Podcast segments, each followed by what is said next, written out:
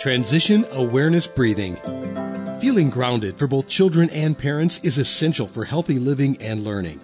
Join Eartha Powell on this series for tips and tools for creating a harmonious environment for learning. Transition Awareness Breathing will help you and your child find an individualized path to tackle change, promote lifelong learning, and discover new approaches to calmness. Welcome to Transition Awareness Breathing Podcast. Does this really work? Hi, everyone. It's me, Eartha. You know, I've been doing these podcasts and teaching classes on mindfulness for a couple of years now. And, you know, I've, I've gotten to a point where a lot of the practices are kind of automatic and um, natural for me. And so, you know, I'm wondering, is it, is it me? Or do these practices really work? And so I'm a person who kind of questions things. And why would I be questioning something? Because I'm teaching something that has a lot of research done and it's proven to work. But you know, when you get used to something, you wonder if it's still effective. So I was asking myself, how can I, how can I validate this with myself?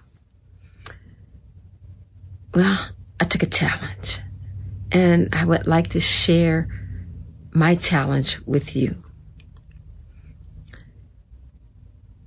Over the past couple of weeks, months, maybe, I've been preparing for a big conference. Um, I was invited to do a, a presentation in the corporate world, and I, I'm so honored to have that opportunity to present transition awareness breathing to USAA. Thank you, USAA. Everybody, you guys are awesome. Thank you for having me. I'd like to share with my friends, my TAB friends, what I was going through as I was preparing for my presentation. And I was pretty stressed. I was pretty stressed. And, um, and that was good because I had the opportunity to be at the very peak of that that bell curve. You know, I talked about um, Dr. Nay's bell-shaped st- stress curve. I was definitely on the left hand side, the right hand side of the bell curve, which is, you know, you're starting to get out of the best stress um, area. And so I recorded myself uh, at different points as I was preparing for my presentation uh, to teach mindfulness, relaxation, and awareness at the USAA campus. Um, so I'll let you come up with determination. And I just thought it'd be an excellent opportunity to share this with you. Uh, whether you're new at practicing mindfulness or maybe you've been practicing it for a long time, but you kind of slacked off. And uh, maybe you know you're like me, you you use it, but you're not aware that you use it. So I, I hope this video um, serves as a validation that number one, mindfulness, the research proves it works. And also, I hope that you can come away with and be open to a sustained practice lifestyle. Hmm. So anyway, um, thank you so much for joining me. I hope that uh, this helps and I invite you to take the challenge. Uh, later on, I'm going to invite some guests and see and pose the question Does mindfulness really work for you? Okay, here we go. So these are a few of the slides that I used. I went over raising awareness, body scan, the train exercise, and loving kindness. We went over what mindfulness is, and um, I did four brief mindful practices with participants. And this is how I prepared myself. So I'm doing a mindfulness walk. Just uh, where I'm walking at is lots of rocks and small hills. I think it's really a great place to uh, do a mindfulness walk because I really have to pay attention to my steps and because the surface is so different everywhere. You see, see? This is so different. It really is, um, is, is uh, doesn't take a lot of effort to pay attention to the different textures that surround me. And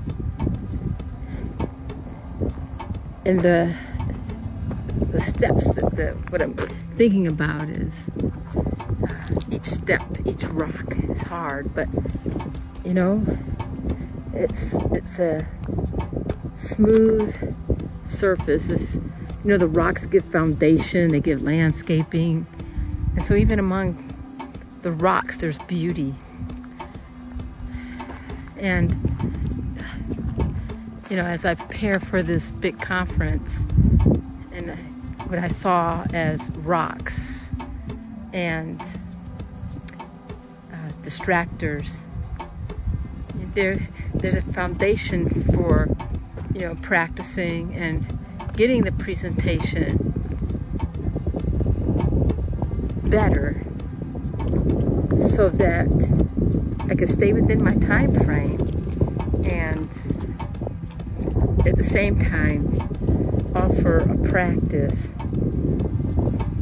that will you know be meaningful for people who are attending my session. And so all that's going through my mind right now as I just kind of do this walk, I feel the breeze and um, see that lizard? Oh, that that is a lizard. you see that lizard? He's he's camouflaged. Uh, Zachariah's with me. I mean, he is really. Isn't that way distractors? Sometimes they sneak up on you, and that's the way I felt like when my uh, audio didn't work really well it kind of snuck up on me because I had practiced, and all of a sudden, no sound. I, you know, we're not going to catch the lizard. We're not going to, you know, just kind of harbor on the lizard. We're just going to let the lizard pass. Just like the train exercise. And actually, he's kind of cute. You see his little eyes? I, am not going to get to right? Bert, uh, right? Yeah, we, Zacharias mentioned Bert, the betta fish. I thought that was a classic example of how distractors uh, just kind of pop in. You know, that lizard showed up. Um, and I was referring to, um, I participated in the dry run on uh, that Monday, and my sound system didn't work. Um, I could feel myself getting on a level of zero to 10. I felt myself approaching the 10. Really had to tell myself, stay calm and you know what? Everything worked out. And then Zachariah got distracted about the betta fish. It helps us. I continued my walk. The beauty of where we're at. I mean, we could walk along a path and not even pay attention to those little tiny flowers or the butterfly or just a beautiful landscape.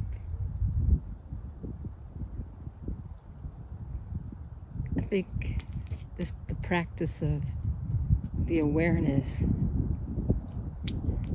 helps to connect me to to right now to appreciate right now the beauty of even the rocks. You know, was touching the rocks and they're warm, they're hot. The temperature very warm. so, and then look at the, I love those clouds and the horizon. It's, everything is just gentle and and peaceful. I think I was feeling more peaceful and relaxed. And now this next clip, I'm in my car, so, so the sound is a little this, bit This is a big day, different. and um, this is the top of the morning. Um, I had to stop at the store and get a few uh, groceries, and forgot to get the raisins for my practice. Okay, so so happy that I remember it now rather than later on. And it was good, and uh, you know, really appreciated the mindful walk that me and my son took yesterday because I just feel after a good night's sleep and I didn't stay up late, um, I figured out uh, a couple of things that will be helpful for my presentations, and so I'm really appreciating and thankful to verify that when I get a good rest, and when, you know, get a good rest, our minds can recharge and refresh, and we come up with better, creative, maybe problem-solving ideas. Okay, so uh, I had to uh, drop my son off at school, and so I'm on my way to um, meet a friend briefly. Um, and then I'm gonna stop at the store again and to get the raisins. What I think what was helpful when I realized I had forgotten the raisins was that I kept my focus on the goal of having the raisins. And so rather than letting my emotions, which I felt my emotions of stress just building up, I just focused on getting the raisins and how important those raisins would add to the practice. So my focus wasn't particularly on me, but it was on the participants. And I think when we take our focus off of us in a time of stress and focus on the goal that you you want to achieve and then believe me I was taking all kinds of breaths and during that time I was amazed about how many negative thoughts were just flooding my mind. This is not going to work. Is going to fail. Everything's going to break off. I had to really concentrate on the raisins, like driving my face. Visitors lot one, visitors lot two. Okay, I'm going to go visitors lot one. Okay, here I am going through gate four, the visitors lot. There's as I was driving, I had a um, music playing that had no words, and that really helped. Uh, I just parked and I'm gonna gather my things. So, um, it's very beautiful, beautiful campus, and so I'm going to go into a quiet time. After my quiet time, I walked to the main office and took a few pictures. Waiting for my contact, and then I can go get set up.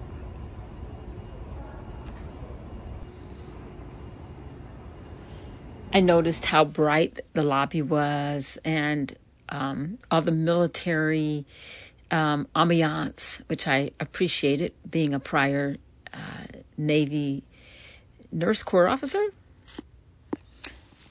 These are a few of the slides I presented I was too nervous to tell you the truth to take a picture of the uh, session, but it went beautifully. And um, Maria, she was one of the uh, participants and one of the people who helped me. I was so, so happy. Oh my goodness. So the presentation went wonderful. I'm so excited. I'm so happy to have shared mindfulness, relaxation, and awareness to USAA. So now it's time to go practice with my students. Have a great day. The theme of the conference was amplify. And I think the conference amplified my awareness. Thank you, Caitlin Mawson, Vanessa Brown, Maria Higginbottom, and Adwine Nimson, and everyone else who helped me um, just coordinate and bring transition awareness breathing to your campus at USAA. Thank you, Mary Lewis, Sam, and thank you, Web Talk Radio. Have a great day. Be sure and pick up a copy of Eartha's new book, Tab Mindfulness Awareness and Coloring Activities in a Pandemic World. It's not just an ordinary coloring book, it features 23 illustrations to stimulate thought, relaxation, and creativity for anyone between the ages of 4 and 94.